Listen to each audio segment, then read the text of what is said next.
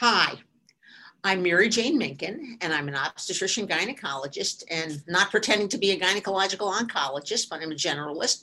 But I do tend to take care of a lot of menopausal women, uh, and so I, I, take care of lots of ladies, and I serve as the uh, as a clinical professor in the Department of Obstetrics, Gynecology, and Reproductive Sciences at Yale School of Medicine, uh, and I also run at Yale a uh, program clinic um, called SIMS or Sexuality, Intimacy, and Menopause for Cancer Survivors survivors. But what we're talking about here is an overview of menopause and several of the issues of menopause. And I hope that you've all had time to see the other videos that we have up on this topic because I think they will give you a good introduction to just general discussion about um, menopause and sex and those kind of issues before we get into those issues for cancer survivors. Okay, and there are my coordinates so you can get a hold of me. okay, so let's go to our next slide. Um, so this is an important topic, but I always like to get a little humor in the beginning of this. And this is one of my favorite slides. And as you can see, uh, our two uh, praying mantises, after we have sex, but before I kill you, I'm going to need your help with some shelves. We're going to talk about a little bit more than that today, but hopefully this will get you in a good frame of mind. So what we're going to start talking about is a topic you're familiar with. It's called vulvovaginal atrophy. But I will start off by saying that vulvovaginal atrophy is not the official term that we talk about, use, that we use in talking about dry vaginas and menopause. The new official terminology introduced about five, six years ago was genitourinary syndrome of menopause, abbreviated as GSM. Why was the change enacted? Well, first of all, VVA is just no longer referred to as VVA, felt by many to be a pejorative term that women don't like to think of themselves as being atrophied and dried up. It's just not a good term to think about. So uh, we needed to come up with a better term. So the new, new term is genitourinary syndrome of menopause. But the good thing about it also is that it does include urinary issues. And as all of you do know, that the bladder with the same kind of estrogen receptors as the vagina is prey to lack of estrogen and all the changes that can occur. So that I think it is good to have this all encompassing term out there for us to use. What is it? Okay, let's talk a little bit about specifics. Uh, basically, it's a condition in which menopausal low estrogen levels cause vaginal walls to become thin, pale, dry, fragile, inflamed, and there's a significant loss of elasticity and lubrication. What are the signs and symptoms? And we'll go over this a couple of times vaginal dryness, itching, bleeding, pain, just pain with intercourse, urinary urgency, and recurrent UTIs. Again, we get into urinary syndrome as well. And the key thing that's important to understand about GSM is unlike the vasomotor symptoms of menopause, which we talked about, which tend to get better over the course of time, the urogenital symptoms may worsen over time unless treated. Um, and the symptoms are not limited to sexually active women. So, again, many of my patients will come in and I'll see their vaginas, which I always say look like the Sahara Desert sometimes. Um, and I'll say, is this bothersome for you? And let's say, well, Mary Jane, you know I'm not having sex. But the key thing is that GSM symptoms can bother women whether they're sexually active or not. They can bother them when they're walking, biking, riding a bicycle, all sorts of things um, that can give them discomfort. So be aware of that. So again, another graphic of the symptoms, irritation, bleeding, burning, you can see for yourself here, and all the urinary symptoms. So if you are facing a patient who's dealing with this, you know, one of the first things to think about if she has a very dry vagina, if she's got no estrogen on board, you probably should think about treating the dry vagina because many of these symptoms may clear up and you won't have to uh, have her go see one of your urogyn colleagues to take care of the problems. You can take care of it yourself very easily for her. This is one of my favorite slides, and I think it encompasses a lot of what we're going to be going on here. Um, first of all, let's talk about the pathophysiology. And what you see on the left-hand side of the slide is the nice premenopausal vagina with good erectile tissue, rugae, muscular coat, and the other important thing that the inner lining contains a large amount of glycogen. We'll talk about why that's important in a minute. If you go to the postmenopausal woman on the, on the right-hand side, you see a loss of the folds, loss of the rugae, and a loss of the inner lining and glandular function. And the person I always like to quote here is my friend Raquel Arias from California. And Raquel always says, Isn't it funny and terrible that we lose wrinkles in the places we really would like to have wrinkles, and we get wrinkles in all the places we don't want them? But this is sort of a schematic of the vagina. Now, let's get to what this does to your physiology. You're dealing with an increased pH, whereas the normal pH in the vagina is acidic. Normal is basically a pH of 3.5 to 4.5. And again, as you have to explain to patients, because we're, you know, American Americans, women particularly, are like, no, acid's bad because I think of acid in the uh, acid in the stomach, not acid in the vagina. I say to my patients, acid in the stomach may be bad, acid in the vagina is good.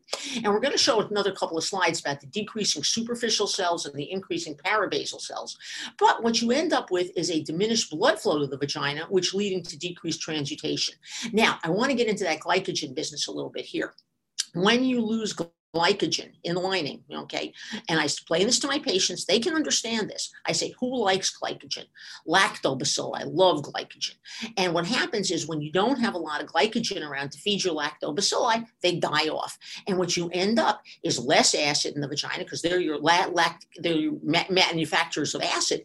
And you end up with a more basic vagina and you end up with a lot of nastier bacteria besides the tissue being worse. So you're setting your patient up for not only vaginitis, but you're setting her up also for urological issues. And you're even eventually even setting her up for possibly urosepsis if you go back to the basics here. So think about it. This is a nice schematic that I like um, that basically just demonstrates to you. If you see on the left, you see the nice premenopausal vagina, which a lot of superficial cells, which is where the glycogen's hanging out. And you see very few parabasal cells. What happens in postmenopausal times, you lose your superficial cells. You have a much greater proportion of your, your, parabasal cells, which we talked about, which leads to a couple of things in the maturation index. Some of our older folks, or like myself, are used to dealing with maturation indices. And basically, what you're talking about there is the loss of the superficial cells and a significant increase in parabasal cells. And that's what you will see.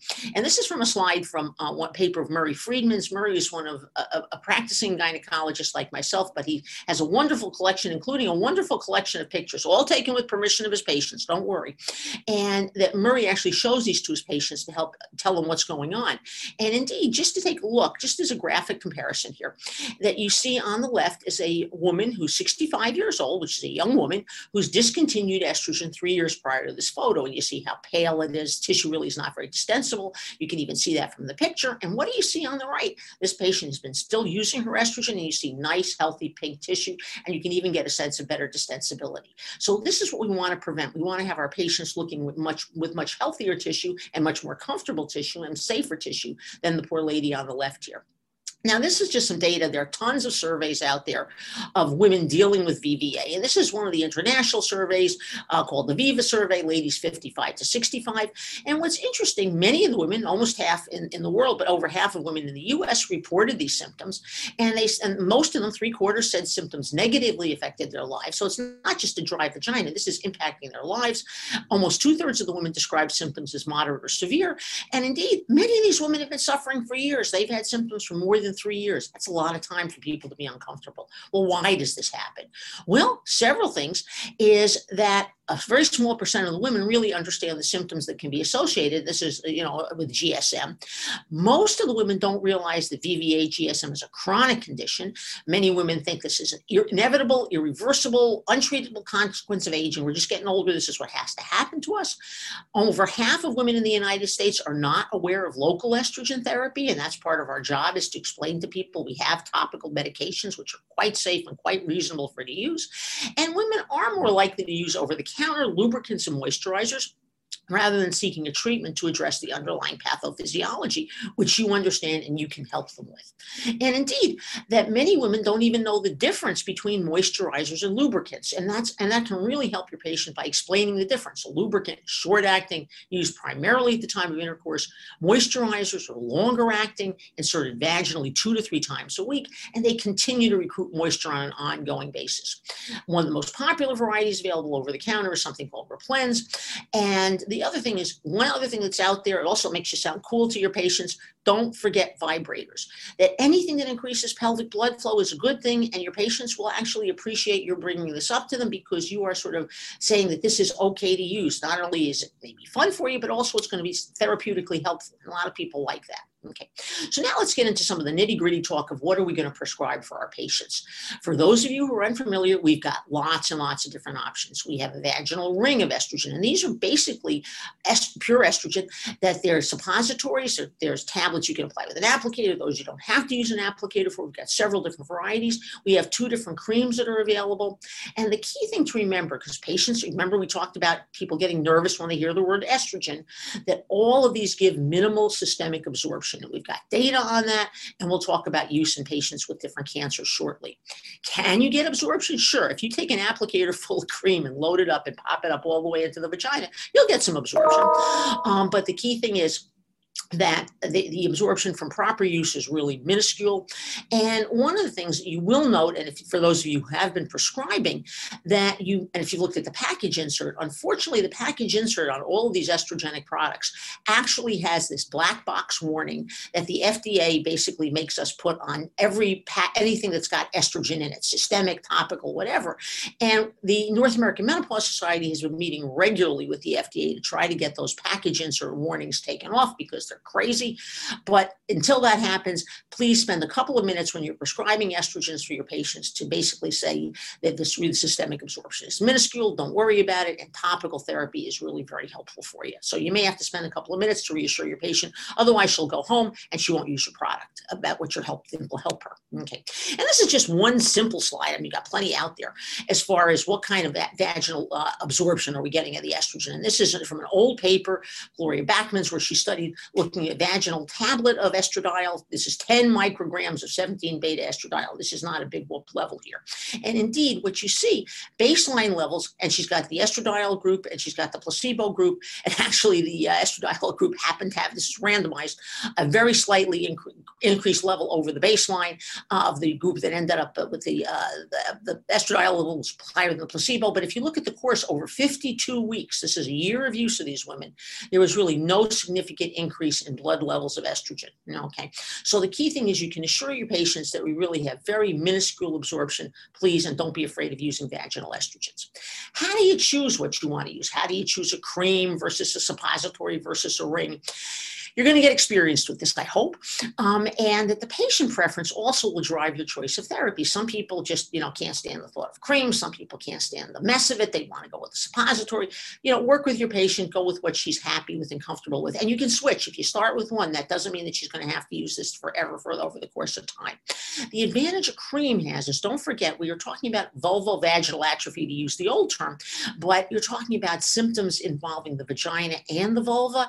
And if you've got vulva uh, issues, you're probably going to have to use a cream. The suppositories are not going to work, or the ring is not going to work on the topical areas. So if your patient wants one product, you're probably going to use a cream. Many people do not like the mess, so many people are much more much happier using a vaginal uh, insert than they are using a cream internally. But they use the cream around the vulva and around the introitus, which is a very important place to use it.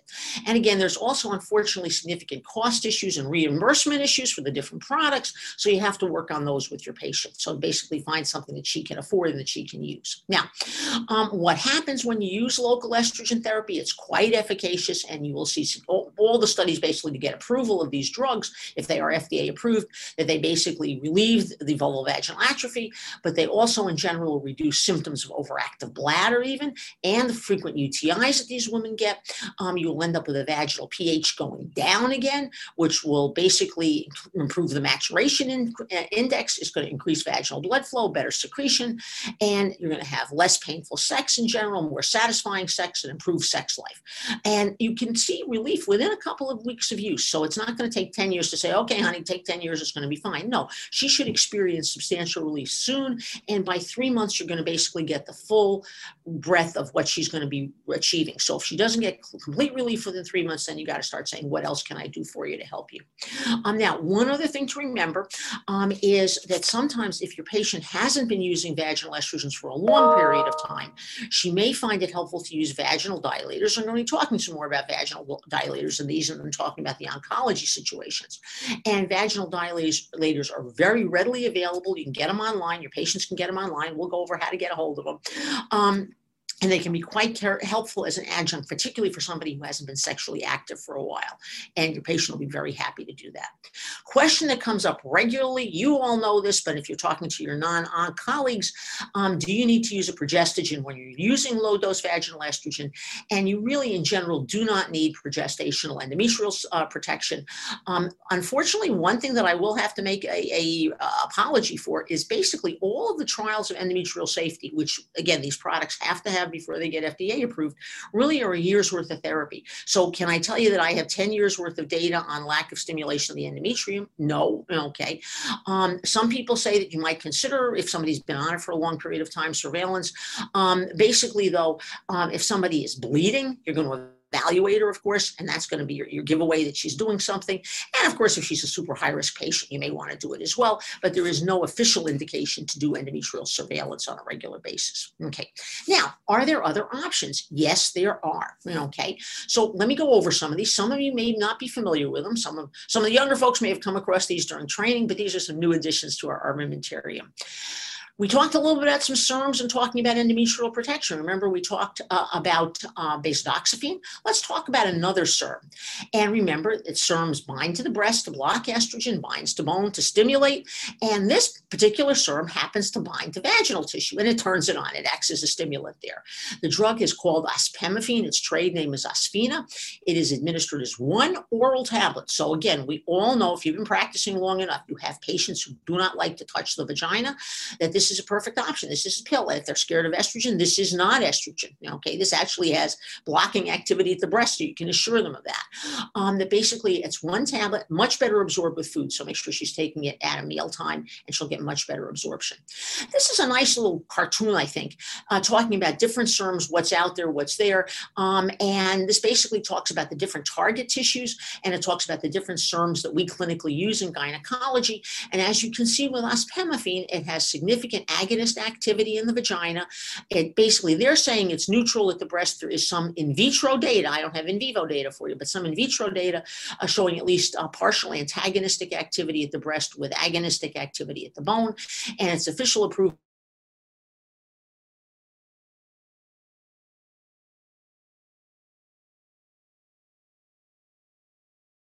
and the fact um, that it happens to be uh, very good at the uh, bone, but it happens to be very antagonistic at the endometrium, which is what we're using it for. But you also see this is bazedoxifene is not a drug for uh, vaginal moisture here. So keep these things in mind. I think it's a helpful slide. Okay. So again, one thing that you can say with Osphena, again, it may take a little bit longer to kick in, although you may see some activity by two weeks, but you can certainly anticipate results by 12 weeks, but again, usually sooner. And there happens to be uh, data on this, uh, looking at the FSFI, the female sexual function index, showing improvement in the FSFI um, with the drug. Again, if you make somebody's vagina much happier, she's going to have better sex. So there's certainly uh, a good correlation there. Okay. Side effects, again, any SERM, remember, a small percentage of your people are going to get some hot flashes and leg cramps. That does not mean they're getting a VTE from it. But like all SERMs, there's a very slight increased risk of VTE. We're talking about data, something like one in a thousand to two in a thousand. So a very small risk. But if somebody is a VTE candidate, that's a drug you probably want to steer clear of, but it's a very small increased risk. And now I'm going to talk about something completely different, okay? Vaginal DHEA. And some of you may have used this already, but we now have an official FDA approved product out there. And the trade name that it goes by is Prasterone, that's just DHEA, and Intrarosa is the trade name of it. And it's dehydro- dehydroepiandrosterone. Explain to your patients this is something we all have in our bodies, men and women, um, made in adrenal glands and in us ovaries as well. Postmenopausally, the major source of DHEA is the adrenal glands. Um, what this product is, is vaginal suppositories, which are inserted nightly. And what's interesting about the mechanism here is DHEA is picked up by cells lining the vagina. In the cells, it's converted actually both to testosterone and estrogen. They do their activity locally and they get further metabolized in the cells, and the breakdown gets transmitted to the bloodstream. Um, and so you end up with very, very minimal increases of either estrogen or testosterone, non clinically significant, so it's really quite a reasonable drug. And the fancy word for what goes on here um, uh, was coined as intracrine metabolism. We've heard exocrine, endocrine. Well, this is intracrine. It happens in the cells of the target organ. of What happens? And again, no significant impact on blood levels or est- of estrogen or testosterone. Major action: moisture. Does it have some testosterone act- activity? Uh, does it help decrease pain? Does it increase libido? Um, there is some data on improvement in the FSFI with prasterone as well. Um, some people believe that testosterone um, is active for pain. Uh, some of the old folks in the group, like myself may remember the days um, that we certainly used a fair amount of testosterone topically for uh, LSNA, um, but it certainly may have some helpful value there. Okay, um, and again, it's daily intravaginal suppository. Use it at night. Um, again, talking the mechanism of actions. There is no official boxed warning on it. It has not yet been studied in breast cancer survivors. Okay, and the person, the article here that I would encourage you to read if you want to really learn about this, the person who really championed um, prasterone for vaginal use and, and, and sort of the champion of the intracrine activity is Dr. Fernand Labrie, who unfortunately passed away a couple of years ago, but he was the big, um, big person involved in it. And of course, David Archer has been involved in many of the trials here as well. So I'm going to segue over to sex. I just want to see if you're all paying attention here. Okay. Uh, because this is something I was asked to cover. And just this is a review, um, uh, just some of the formal definitions and terms. And one of the things that interests me that the actual people still use this, this paper from urology. This is from the urology literature where this classic paper is printed. You may want to take a look at it, but going through the different dysfunctions. So sexual dysfunction is defined as a disturbance or pain during the sexual response. I don't want you to memorize this slide, but basically, if, if, you're going for boards or for our younger younger people here, if anybody asks about the medical causes of female sexual dysfunction, just say everything, and you'll you'll cover everything. But basically, all of these have been implicated as far as female sexual dysfunction, and you can see it covers just about everything we deal with in medicine here. And as a corollary to this, I'd like to show you medications that may cause female sexual dysfunction, and you'll look at it here, and just about every medicine is listed. Um, so when your patient has a bunch of comorbidities comorbidities and she's taking a lot of drugs, it can be the comorbidities, it can be the medications, which are helping contribute besides some of the OBGYN issues that the patient's dealing with or relationship issues. So we've got a whole lot of stuff to, yeah, I don't expect you to memorize this, don't worry, but it's there. Okay. So there are four basic types that we talk about. We talk about hypoactive sexual desire disorder, and that we're going to talk about mostly in the context of our menopausal patients that we're dealing with. However, sexual arousal disorder, orgasmic disorders, and pain disorders also occur. You know, okay. And how do you evaluate your success in therapy? Well, there are a lot of different scales that are available. I'm not, you know, I'm not going to tell you that one is better than another. The FSFI is very commonly used, but there are plenty out there that you can use that are validated studies. So, you know, if you don't like this one, there's plenty more out there. Okay. So, hypoactive sexual desire disorder, persistence or recurrent deficiency or absence of sexual fantasies or thoughts, or lack of receptivity to sexual activity. You see the picture of this poor lady who's like, nope, not interested. Okay. And the way I define define this. I'm, you know, not a very formal person. I'm sure you figured that out already. Um, what my patients tell me, and I think your patients probably tell you this too. Once I get going, I'm fine okay, we're fine together. But I could care less about getting going in the first place. And if I had to summarize it, that's what we're talking about. And the first question, though, that I always ask my patients is, How dry and uncomfortable are you? And they say, Yeah, I am, of course, but that's not the problem. Um, well, it is the problem um, because I always ask if I can help take care of the dryness. And after I fix that, about half the time, the patient will come in and say, Yeah, I'm fine. I, I, my desire's fine. It was just the pain. However, about half the time, and these are the trickier patients to take care of, so they'll say, Yeah, I'm comfortable now, but I still could care less. Okay. And these are the things that you're going to be dealing with. Um, and again, the other thing that I say to my patients who are reluctant to say to, to acknowledge that it may be dryness contributing to their lack of interest, the one thing I say is, but I would be a very cruel person if I wanted you to help you want to have sex, and then we're uncomfortable when you did it. So if they're not interested for one reason, encourage them to try it for another. Okay. Now, this is a little trickier to treat, okay? And part of the problem is we like to be, you know, we're, we're OBGYN docs and we like to fix stuff. Um, unfortunately, there's a lot of stuff in women's lives when they're in their late 40s and early 50s that's much harder for us to fix. There are a lot of familial issues going on. You have issues with kids. And when I give a lay lecture to patients, uh, one of my good joke lines as I use is I say, yes, many women are dealing with kids going off to college and then, or even worse, coming back home. That gets a good laugh. Usually feel free to use the line. But again, you're also dealing with a lot of senior issues. Basically, the woman's dealing with her parents or aging parents. And even worse, as I say in my talks, they're dealing with aging in laws, which she has to take care of because the husband won't. Um, and then there are relationship issues, including the partner's health. Uh, we're dealing with women whose husbands, maybe or partners, may be dealing with prostate issues. Um, and they may also be dealing with cardiovascular issues, all of which can manifest into sexual dysfunctions for the partner. And our patients have work stressors. So they may be dealing with, you know, discrimination issues on the basis of aging, even if not on the basis of uh, being female. So there are a lot of issues that are contributing to our patients' health and, and sexual health. And we have to work with her. And you may want to refer to a psychologist or a sex therapist to help with some of these as well. Now, but we're docs and we medical docs, and we want to say, okay, how can we pharmacologically intervene? Well, actually, the main drug that's out there for increasing libido in postmenopausal women is now officially testosterone. Okay? Um, that basically um, that there is unfortunately in the united states no fda approved testosterone product approved for women. Um, men's doses you say well i see advertised on tv all these things for guys but the doses are really strong and what you basically have to use is about a tenth of the male dose which is hard to do. Um, you can also get testosterone from a compounding pharmacy. It's not illegal um, but you do have to know your pharmacy because these can be tricky uh, formulations to, to make. Um, there was very excellent data that was presented to the FDA many years ago for something called a testosterone patch, but it was never approved. However, the, the same patch was approved for use in Europe. So I used to make jokes with my patients about going to Europe to get the medications. Um, now, what there has come, though, which has sort of uh, renovated the field here, is that there was an official position statement issued by all the major menopausal, gynecological endocrinology studies, medical endocrinology studies that came out not, uh, in September of 2019. And basically, they state that decreased testosterone has been associated with decreased libido in postmenopausal women. It is okay to, re- to supply replacement testosterone to achieve premenopausal levels. You don't want to get super physiologic levels for symptomatic relief.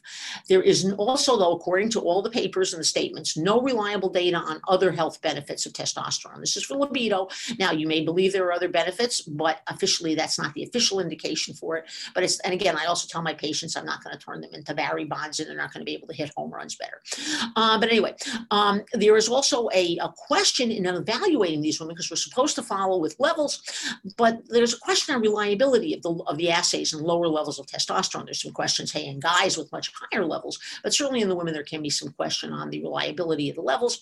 And of course, when you're giving testosterone, be aware of the side effects, test, major side effects of testosterone or testosterone, and which are basically masculinizing effects, things like hair loss, on, on scalp hair loss, acne, deepening of the voice, hairs in places you don't want to get them.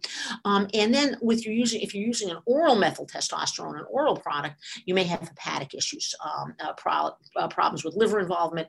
With a transdermal uh, bioidentical quote unquote testosterone should not be a problem there. Okay. Now, so that's testosterone. Many women, though, are sophisticated and will have read in, you know, in the media about a couple of other drugs that have come on the market for libido. Okay. And the two major drugs that have come on the market in the last few years are flibanserin and bremelanotide. And I've given you the references here if you want to read about them. Okay. Um, are they efficacious? And the efficacy in these products is looking at the improvement in SSEs. Now, again, to the older folks in the group, you're sitting there saying, uh oh, this is soap suds enemas, not it. No, sexually satisfying events is the official terminology. And there are issues on efficacy, cost, coverage. Al- the reason I mentioned alcohol issues when flibanserin was first introduced several years ago, um, there were very questionable studies about whether women uh, was whether this drug was safe to take in the presence of alcohol. And for a couple of years, people were told, "Oh no, you can't drink any alcohol when you're taking flibanserin." And the answer is that's pretty much been removed these days. And and so flibanserin is an oral daily medication. Bremelanotide, you know, okay, is a totally different drug, you know, okay, and that's an injectable drug, okay. Mechanism of action, melanocortin receptor 4 agonist, and it's used to treat female sexual dysfunction in premenopausal women only. It is not officially approved for postmenopausal women, although there is data, you know, okay, in postmenopausal women, but it's not officially approved. And what this is is a subcutaneous injection, sort of like an EpiPen, and you want to do inject it maybe 45 minutes to an hour before you're thinking about having intercourse. Um, it does show a statistically significant increase in sexually satisfying events. Major side effect is nausea, um, but it is approved by the FDA. It is available now, and this is one of the papers that led to its approval if you want to read about it. So there are some drugs out there, but officially bremelanotide and flibanserin are for premenopausal women. Testosterone is not for premenopausal women. Testosterone is exclusively approved for uh, recommended. I can't say that we have an approved product in the United States, but officially recommended for postmenopausal women. Okay. Many people are interested in over the counter remedies. Yeah, there are a couple out there. There is a drug that's in Europe is known as Lady Prelox. It was brought to the United States and is called Restella. Interesting concept that it's basically a couple of amino acids, um, and with something called pycnogenol thrown in, which is a uh, pine bark extract. And its mechanism of action is that it's supposed to increase the production of nitric oxide, which in turn increases pelvic blood flow. Um, there's plenty of data, there's, plenty, there's, there's several papers out there uh, showing improvement of the FSFI in a couple of months. Uh, and again, I've got one of the papers down there if you want to take a look and, and read more about this medication, but it's over the counter, no prescription necessary, um, and uh, you know has some success with it. Okay, let's talk about orgasmic disorder. Okay, and persistent or recurrent difficulty, delay, or absence of attaining orgasm after sufficient sexual stimulation and arousal. And this lady's not very happy, as you can see in the picture here. This is actually leads to the uh, discussion of the only, and I will say quasi-official indication for sildenafil in women, because a lot of women are like, oh, I want to take, you know, Viagra's a good drug for guys. That's what they call it, sildenafil. Um, but there is no data in women showing any increase in libido, nor should there, because it's not a libido drug. It's a performance drug. Um, and there is no official indication for women for sildenafil therapy, but there is one quasi official, meaning there's no FDA approval, but there is some data out there. If you have a patient who's on an SSRI and has become anorgasmic related to her, clearly related to her SSR, SSRI therapy, this may be helpful. There's a limited amount of data there. Um, and you can see again, there's a reference down there if you want to read more about it, not a ton of data. The good news is sildenafil is cheap now. So many of you remember when Viagra came out, it used to be very expensive. But if you go to goodrx.com and look up sildenafil, you'll be able to locate uh, inexpensive sildenafil. It is not covered by insurers. So tell your patient if she wants to get it, it's not in, approved by insurers. She's going to have to get it paying out of pocket. And of course, the same stuff for women is for guys. If the woman's got significant cardiac disease, you're not going to use it. But if it's somebody who clearly has orgasmic response blunted because of SSRI use, it's something you might want to think about. So it's an option out there. Sexual arousal disorder persistent or recurrent inability to achieve or maintain sufficient sexual excitement, expressed as a lack of excitement or a lack of genital or other somatic responses. We're not going to talk too much about that again. Once you've got these people with these issues, you're probably going to be referring them. And again, sexual pain disorders, you will see, and we're going to talk more about that, of course, when we're talking about some of our oncology patients who we're treating because we have a lot of patients with dyspareunia, but there are also issues like vaginismus and all other non-coital sexual pain disorders. We I'm sure you've all seen patients with vulvodynia, vestibular vulvitis, which may be unprovoked. So you're dealing with them as well. You know, okay. Um, just a couple of words that I do want to talk about, and this may become relevant as we're talking some about some of our oncology patients. Um, it's the female sexual response cycle, the uh, classic cycle that was expounded by Masters and Johnson as early as 66. Four phases, basically, and many of you, are, most of you are familiar with this excitement, plateau, orgasm, resolution. Uh, Helen Singer Kaplan modified this theory a little bit, and she described it as a three phase model desire, arousal, and orgasm. However, what has occurred basically in the last, uh, particularly 20 years, uh, Rosemary Basson, who is the uh, uh, professor of sexuality out in Vancouver, and she's written tons, particularly about menopausal women, but about women in general. Dr. Basson Hassan proposed a different theory for the female sexual response cycle, suggesting that sexual response is driven by the desire to enhance intimacy. So it's not basically a oh, excitement plateau orgasm resolution, but what we have here next um, is uh, some uh, uh, sort of a brief description of Rosemary Basson's model, and she'll say that the woman probably starting is sexually neutral. Okay, now sexual stimuli may come in, sexual arousal a concern, but arousal increases the desire for additional stimuli, and the intensity can, can amplify sexual desire and arousal occur, and it basically emotional and physical satisfaction, which leads to more emotional intimacy, which will further this process going on. So indeed, that when you know, so explaining sexuality and sexual response to your patients, you know, you may want to bring up some of the talks. And I send my patients to read the, some of Dr. Basson's work because I think it's sort of interesting there.